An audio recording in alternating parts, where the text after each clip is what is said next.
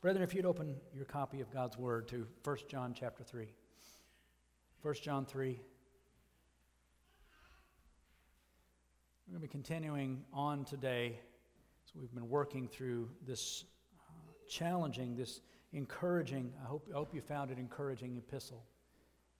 And I remind you that John's purpose in this, as he says at the very end in chapter 5, verse 13, it says that we that believe on the name of the Lord Jesus Christ, that we would be solidified in our faith, that we would know against all opposition, against all deception, that we are those who that are of the truth and in the truth, in the light as he is in the light, and that in being assured of that, that we would walk confidently and hold fast to him who is holding fast to us. We saw last week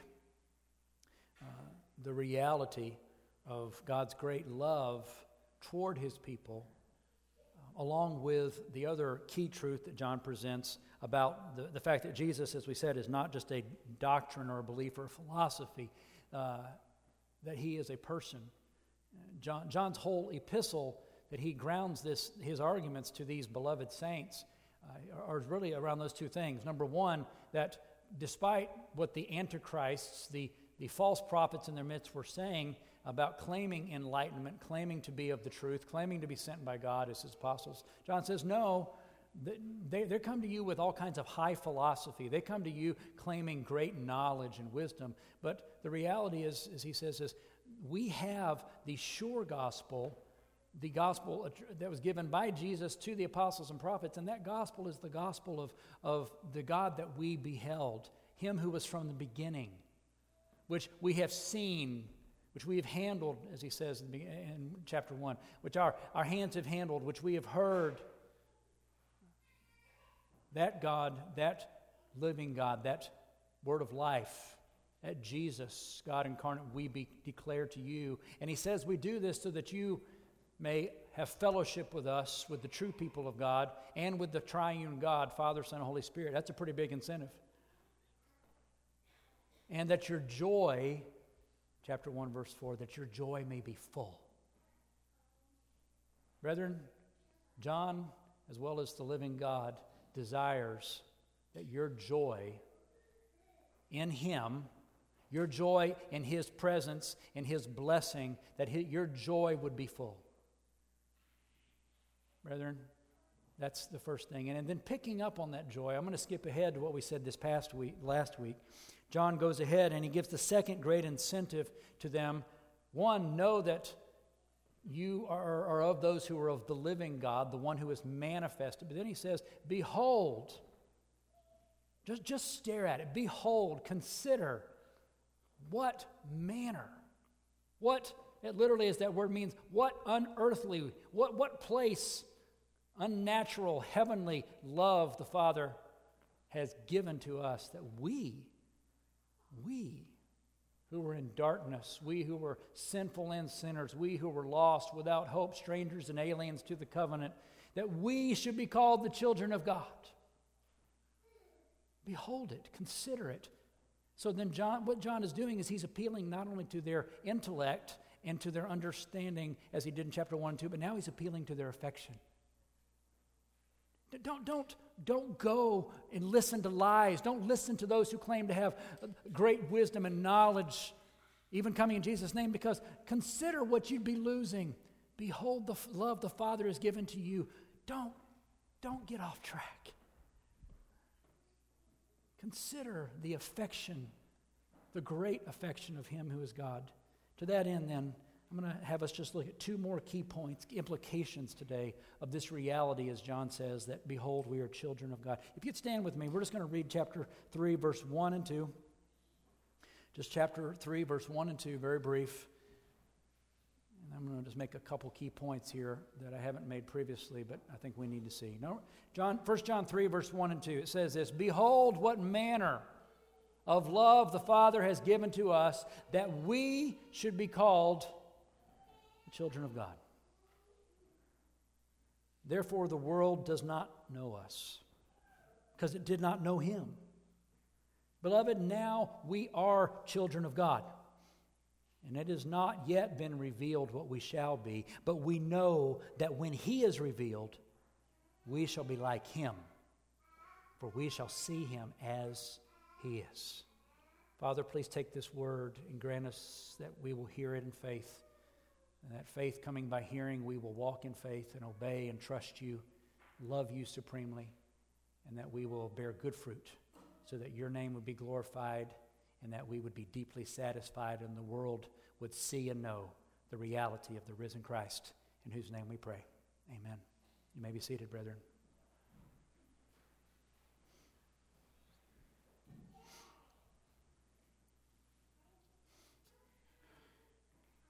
Let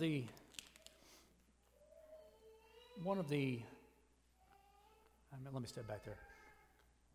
I am a fan of C.S. Lewis.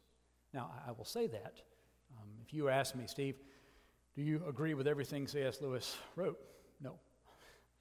There are times when C.S. Lewis veered off into some things which I absolutely believe he was a brother. I don't think there's any doubt about it, but there were some places I wouldn't recommend C.S. Lewis in terms of centrality, but I love C.S. Lewis. I've read enough to have benefited greatly from so much of the things I've read. And one of the things that he wrote in his book, Mere Christianity, it's a very famous quote, but it's one that I want to start with this morning.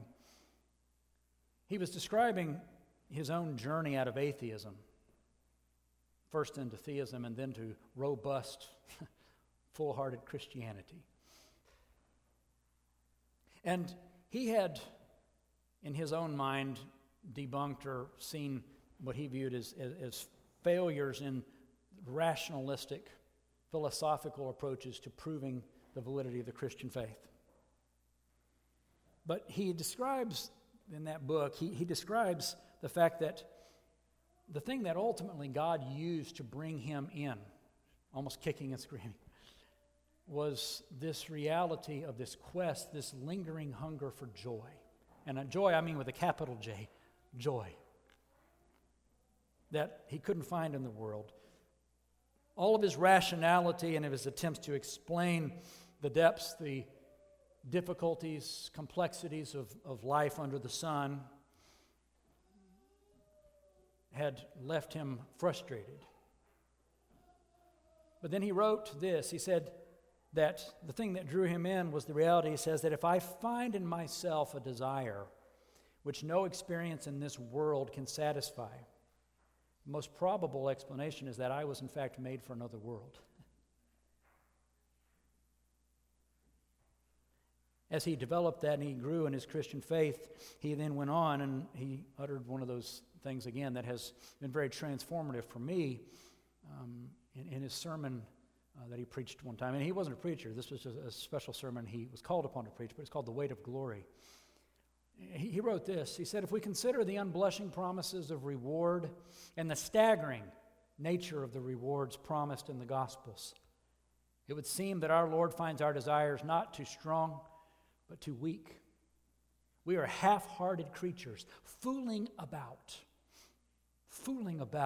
with drink and sex and ambition, when infinite joy, delight is offered to us in the living God.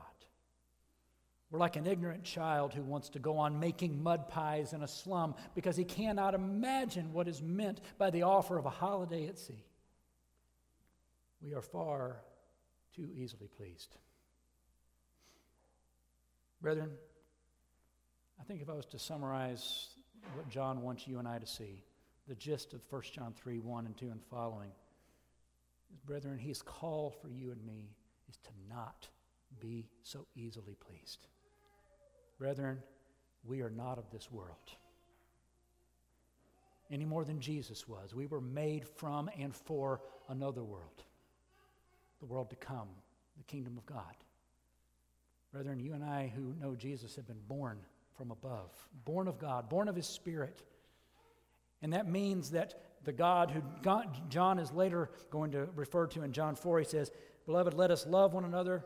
Love is of God. Everyone that loveth knows God is born of God. He that loves is born of God, for God is love.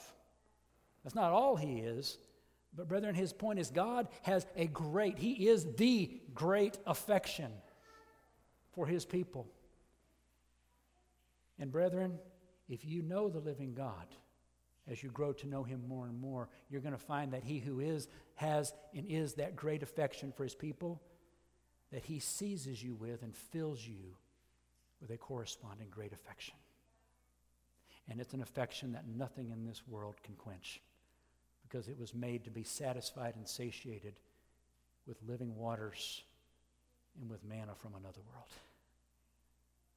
But let's just consider these two things. I want to consider two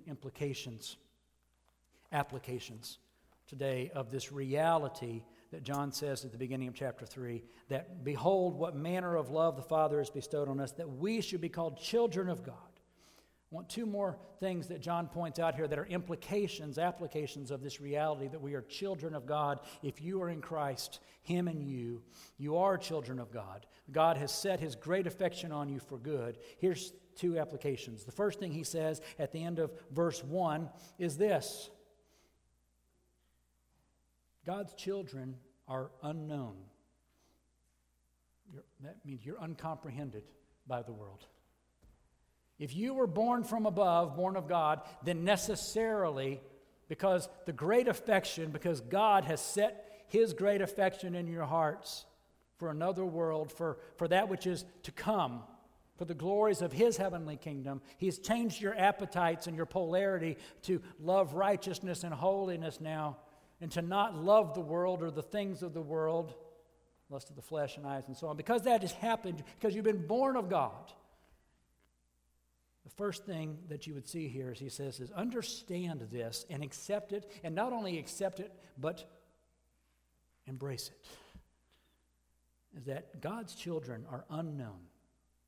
We're uncomprehended by the world, by this world as it presently is. Now, I'm going to tell you right up front, the outline that you have in your order of worship, this is one of those weeks where I made it earlier in the week, and then on Friday I ended up pretty much throwing it out.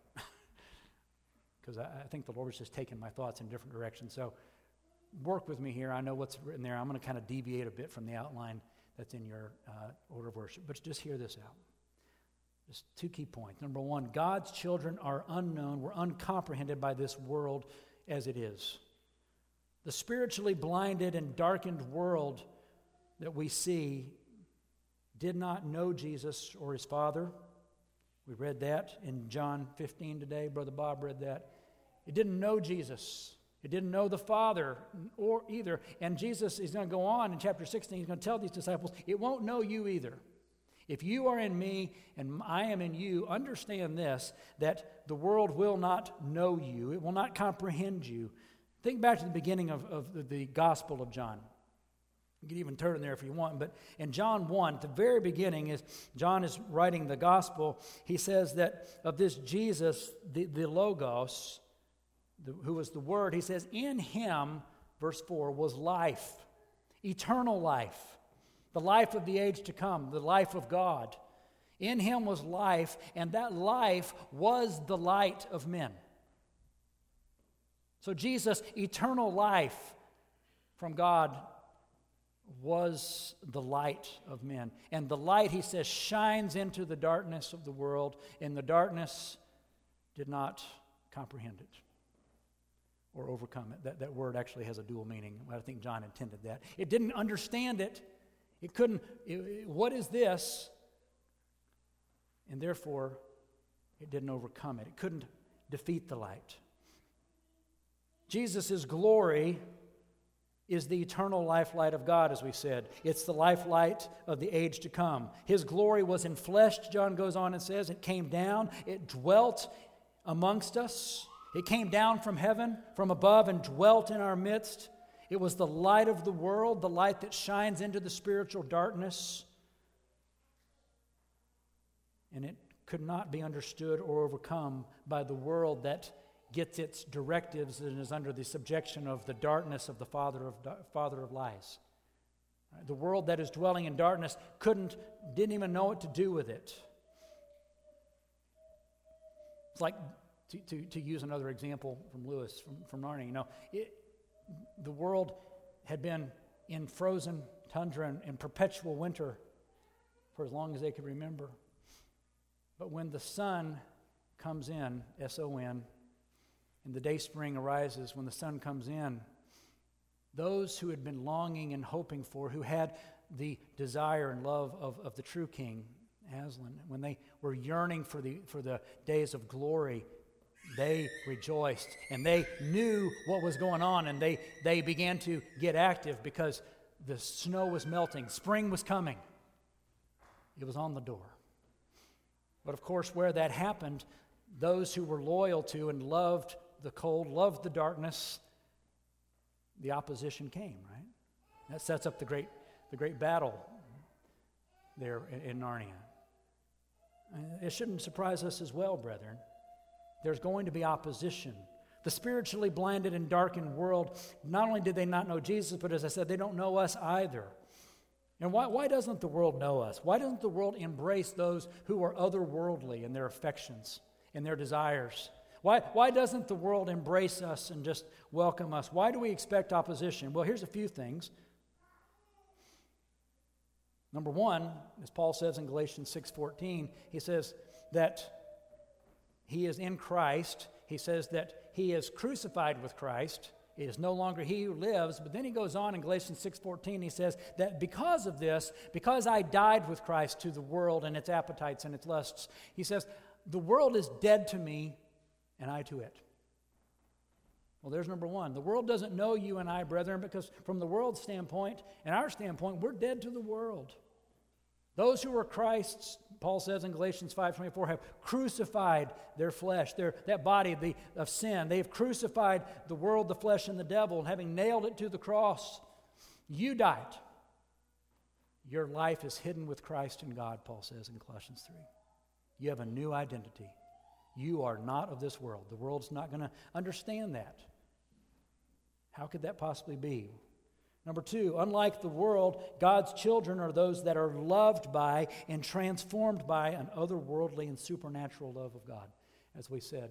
Brethren, the world won't understand and appreciate and know you and embrace you. In fact, it will persecute you the more to the degree that your affection and the things that you pursue are otherworldly. The world will say, none of that. It will fight back. It inevitably does. That's why John goes on in verse 3 and he says, that everyone who has this hope in him, this love and affection, purifies himself as he is pure, because we are pursuing the world to come, which is a world of perfect love, of perfect purity, of holiness, and therefore we seek to orient and purify ourselves now as he is pure. To the degree that you do that you say, I am not going to give over, I'm not going to be governed by the lust of the eyes, the flesh, the pride of life, the things that characterize this world, to the degree that you set yourself apart as holy under the Lord, brethren, conflict is going to come. Not because we want to be self-righteous, may it never be. May God just slam down all self-righteousness in us, but because he who is the righteous one is working within us to will and to do according to his good pleasure, because we have a new affection that compels new actions. Do you see it? We're otherworldly. That great affection we have because he who is the great affection with his unnatural love has set it upon us, and we love him because he first loved us. Unlike those that are in the world, we have, as I said, we've been born of God. We're born of the Spirit. We're born from above. There is a truth, that old hymn, that old song we used to sing, this world is not my home. Now, I'm going to tell you, I'm a very tenaciously convinced postmillennialist, and I have a very, very optimistic eschatology. This world as it presently is not my home. I'm not looking for some eternal disembodied existence, but the world as it is presently is not my home. The world as it will be when the new Jerusalem and the saints come down and is transformed and the curse is gone. And as Paul says in Romans 8, the creation longs for the day of the revealing of the sons of God, because the creation itself is under a curse. The day when that is done, this world, material in bodily resurrection, this world will be my home. But brethren, you and I are only as good to this world now to the degree that you understand that difference, that you embrace it. Unlike the world, we have received the fullness of grace, and grace upon grace. All right? being changed from glory to glory. You know how it is when you have in families, and think about the brothers, the 12 sons of Jacob, right? Well, Jacob, he poured a lot of favoritism on Joseph, right? Maybe that wasn't wise, but Joseph was clearly his favorite. Joseph got the coat. Joseph, that's my boy, The other brothers didn't, they saw Joseph was the favorite. They saw that, he's blessed. And they didn't just receive that and go, oh, that's great. Let's just all bow down to Joseph. Let's all rejoice for that. And that's not what happened, is it? There was hatred and enmity because of this chosen one that they resented. Rather than by faith going on with God's plan and humbling themselves and saying, we're going to go with Joseph because God is doing a work here. We want to be on board with what God's doing by faith. They resented it and they oppressed and persecuted the chosen one. Brethren, that's the way it is. You are loved of God. You are chosen. You're special. He's given you the coat of righteousness in Jesus. Don't expect everybody else just to get on board and say, that's great. Expect persecution. I remind you, though, the persecution came, but just as with Joseph, so with you, brethren. They will mean it for evil. You will suffer, but God will mean it for good, and he will turn it for your good. He can do no other, and great salvation and blessing will come out of that. Unlike the world, our citizenship and our allegiance now is to the kingdom of heaven and its king. We are no longer under the influence. We're no longer allegiance to the prince of the power of the air, to this world, the power of darkness. We've given up the prince of lies because we are now of the truth. And so the conflict is inevitable, right? We have a new king. We are loyal by faith to the captain of our salvation, the author and finisher of our faith, the true King of Kings. But if the world hated that king, it's going to hate us who follow him too. But brethren, again, I want to exhort you, take up your cross. Embrace the cross. Say, Steve, crosses hurt. Yeah, they do. Crosses have thorns. Yeah, they do. Sometimes those thorns will come just from the world. Sometimes they may even come from people in the name of Jesus. Anybody ever had that happen? People who, in the church even sometimes do you wrong. Brethren, the call for you and me is because of the joy set before you. What did Jesus say, the author and finisher of our faith, who for the joy set before him, he endured and embraced the cross. He despised the shame, sure. But the result is that God now has exalted him and set him in his right hand and given him a name above every name. But brethren, it's not just for Jesus, as we're going to see in a minute. Because God is going to exalt and glorify in Jesus all who follow Jesus and take their crosses too. Jesus, that's why he says, if any man would desire to come up to me, you want to follow Jesus to glory and joy everlasting. You want to have a kingdom incorruptible, undefiled, that fadeth not away. Amen. But brethren, as you do that, understand, the crosses will come. God loves you so much that he is going to purify you. He is going to get the dross out of you. He is going to form Christ in you. He is going to do what is necessary and prune you in his love to bear more fruit, more love, more peace, patience, kindness, goodness, faithfulness, gentleness, self-control, more true poverty of spirit, more mourning over sin, more meekness, more hungering and thirsting after righteousness, more heart full of mercy and yearning for purity of heart. More of a peacemaking, not faking, not breaking, but a peacemaking spirit. And yes, with that, persecution as well. But rejoice, be exceedingly glad. Jesus didn't just say, rejoice and, happy hurrah. Rejoice, be exceedingly glad. For so they persecuted prophets who went before you. You're on the side of the winning team. You're on the side of the King of Kings. Let them give you their best. Let the world throw its best at you. Brethren, Jesus is the great physician. He heals every hurt. Our Lord Jesus is the great comforter who comforts us in all of our affliction. And brethren, what a comfort it is. There is no comfort like the comfort of Jesus, is there? No. Like Jesus, our vine in whom we abide, God works in us and we bear lasting spiritual fruit despite the dwelling in the wilderness of this world. We bear good works, good words, not perfectly but truly. And those in darkness come to taste and see that God is good, because in the midst of the desert and the wilderness they see that a tree of life is growing there. And there's fruit. And it's good. We become a blessing to the world because you and I, brethren, are being fed by the living waters that flow from the throne of God. The streams in the desert that don't run dry. And with heavenly manna in the wilderness, which is far better than anything you're going to get at Kroger's, I assure you. Satisfies our soul. So, brethren, I just, point one, there it is. Embrace the antithesis. Embrace the fact that if you follow Jesus with a whole heart, the world's not going to love and appreciate you. It's okay. I love the words of Michael Card. He wrote a song years ago called Why. And one of the things he writes in there about Jesus, he says, "Why did it have to be a thorny crown pressed on his head? Should have been a royal one made of jewels and gold instead." And then he answers the question. He says, "It had to be a crown of thorns because in this life that we live, for all that would seek to love, a thorn is all this world has to give." And why did it have to be a heavy cross that Jesus was made to bear?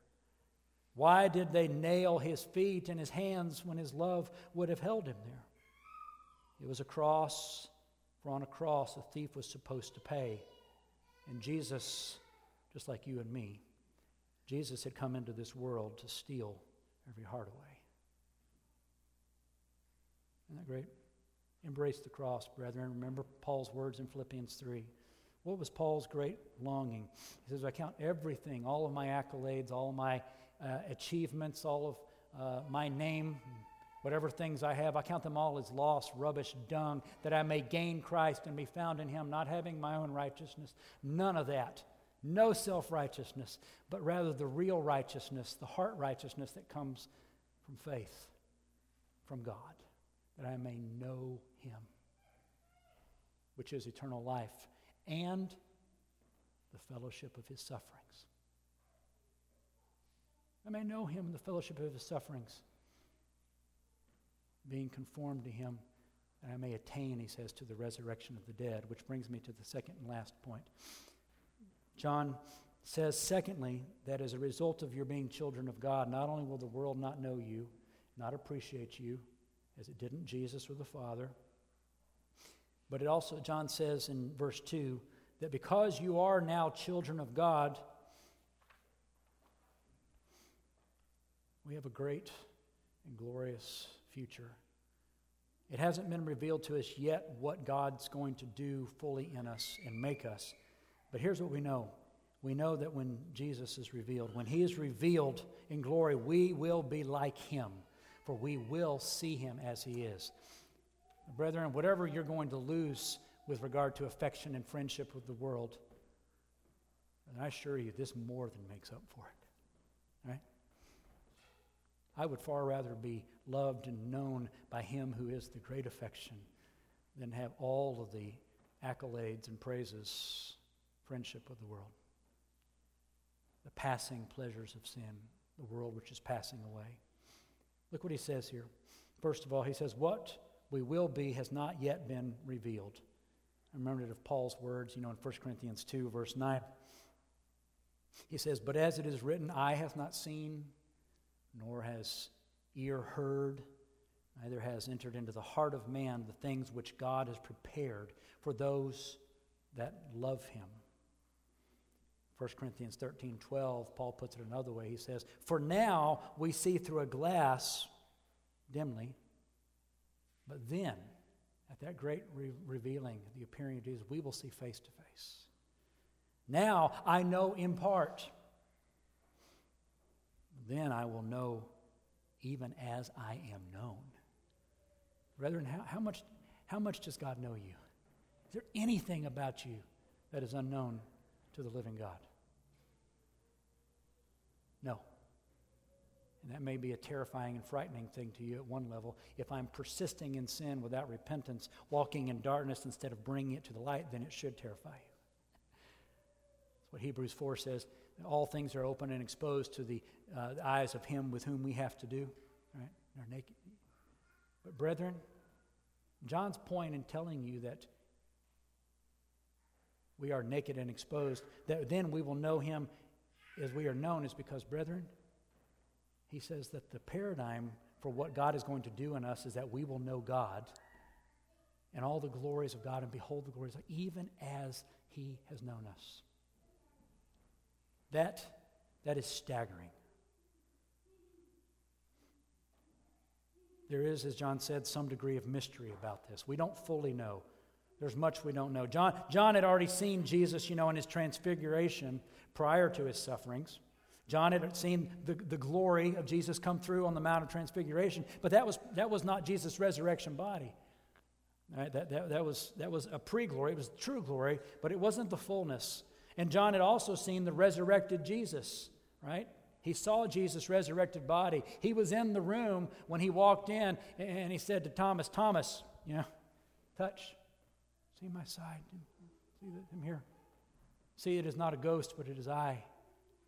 When Jesus ate with them, John was there. He had seen a resurrected body on earth.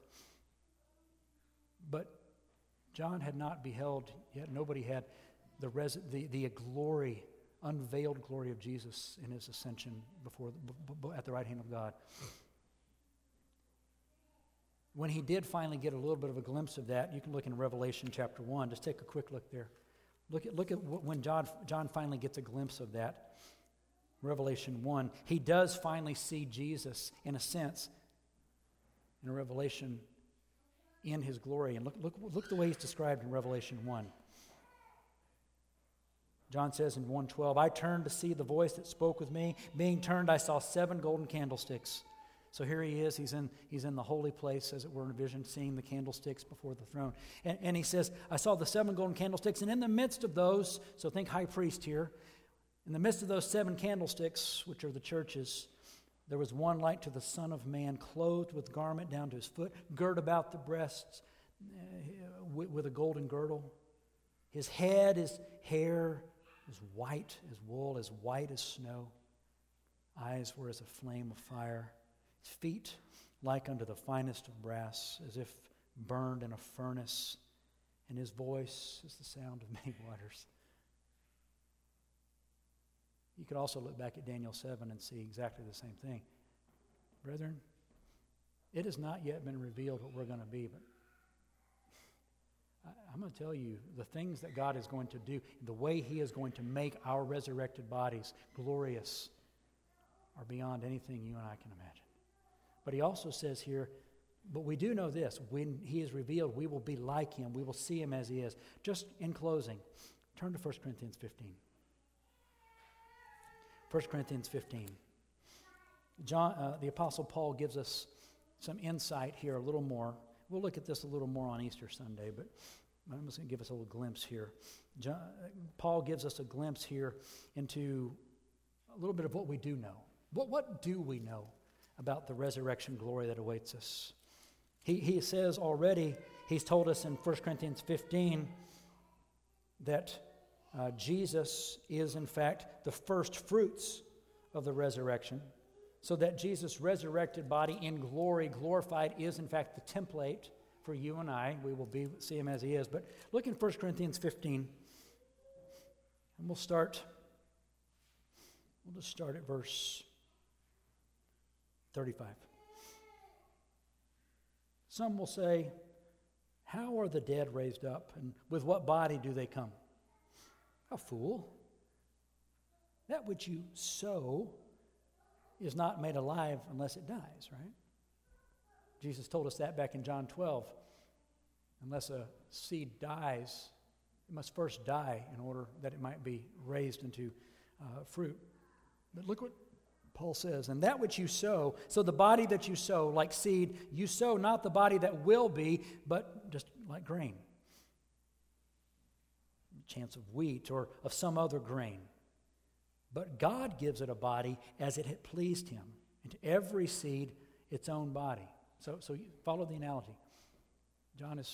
Paul is saying, look, our bodies, it's like seed, right? The Lord, when you die, it's like your body is given to corruption for a time. It's buried. But the living God from whom all power flows, in his power, when it's raised in resurrection glory, he says it's going to be something radically different. Right? You plant a little seed. We've all done this. You have gardens, right? You plant a little seed. We've got a little, in our house, we've got little seeds we planted, and we're already getting some loaves of lettuce starting to spring up.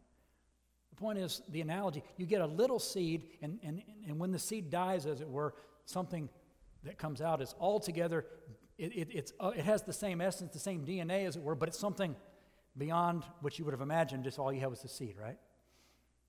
Something glorious. Think of Jesus' analogy of the mustard seed. Though it's the smallest of seeds, yet it becomes a great and glorious tree that the nations find their nest in. Brethren, I don't know exactly for you, for me, exactly what the fruit of our planting is going to be. But one thing I do know is that when the resurrection, the things that the Lord is going to raise out of the ground, brethren, they are going to be glorious beyond what you and I can even imagine. They're going to be beautiful. They're going to be, to use Paul's analogy here, he goes on, he says, they're going to be, number one, in verse 42, they're going to be incorruptible. They won't be able to be corrupted and die anymore. That appeal to anybody? Incorruptible. They're going to be raised, they're going to be sown in dishonor, but they're going to be raised glorious. Verse 43, and in power.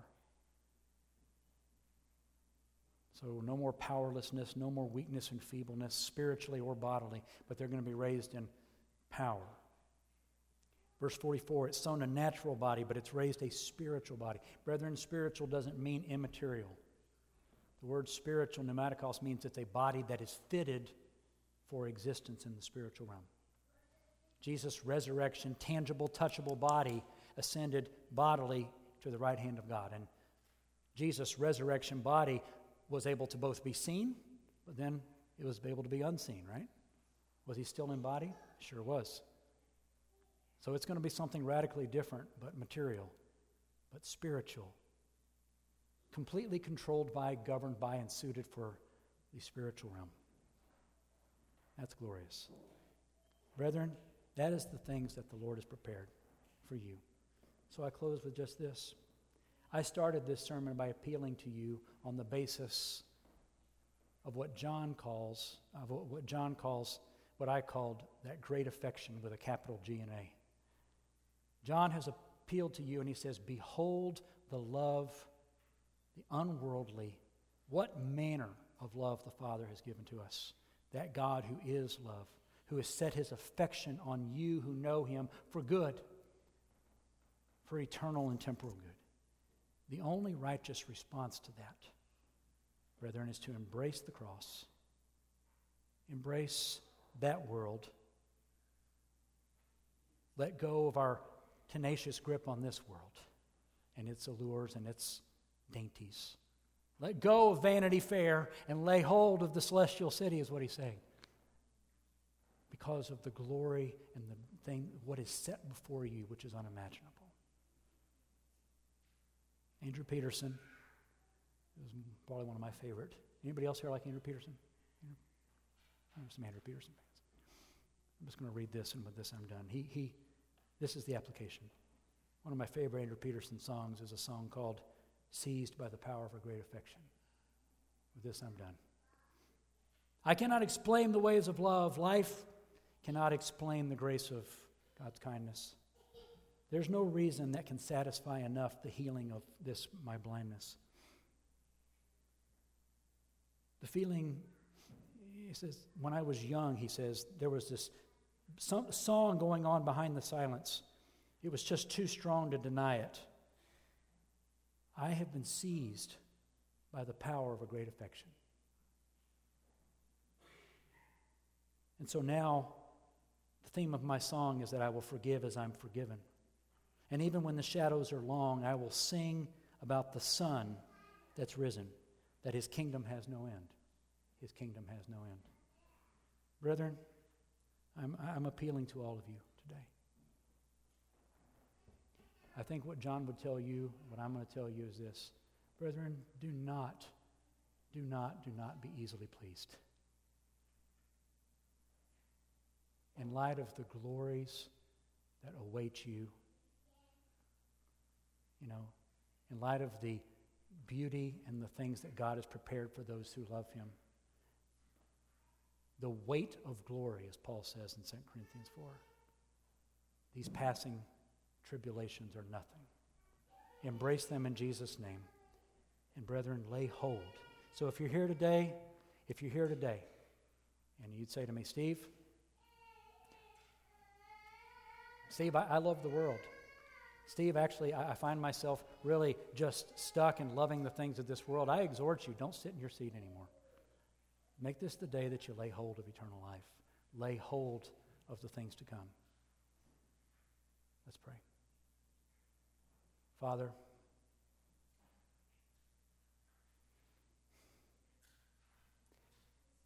I thank you that you have set your great affection on those who love you. Father, I ask for each of us here in this room, for Isla, as well as for all the rest of us who have been baptized into your name.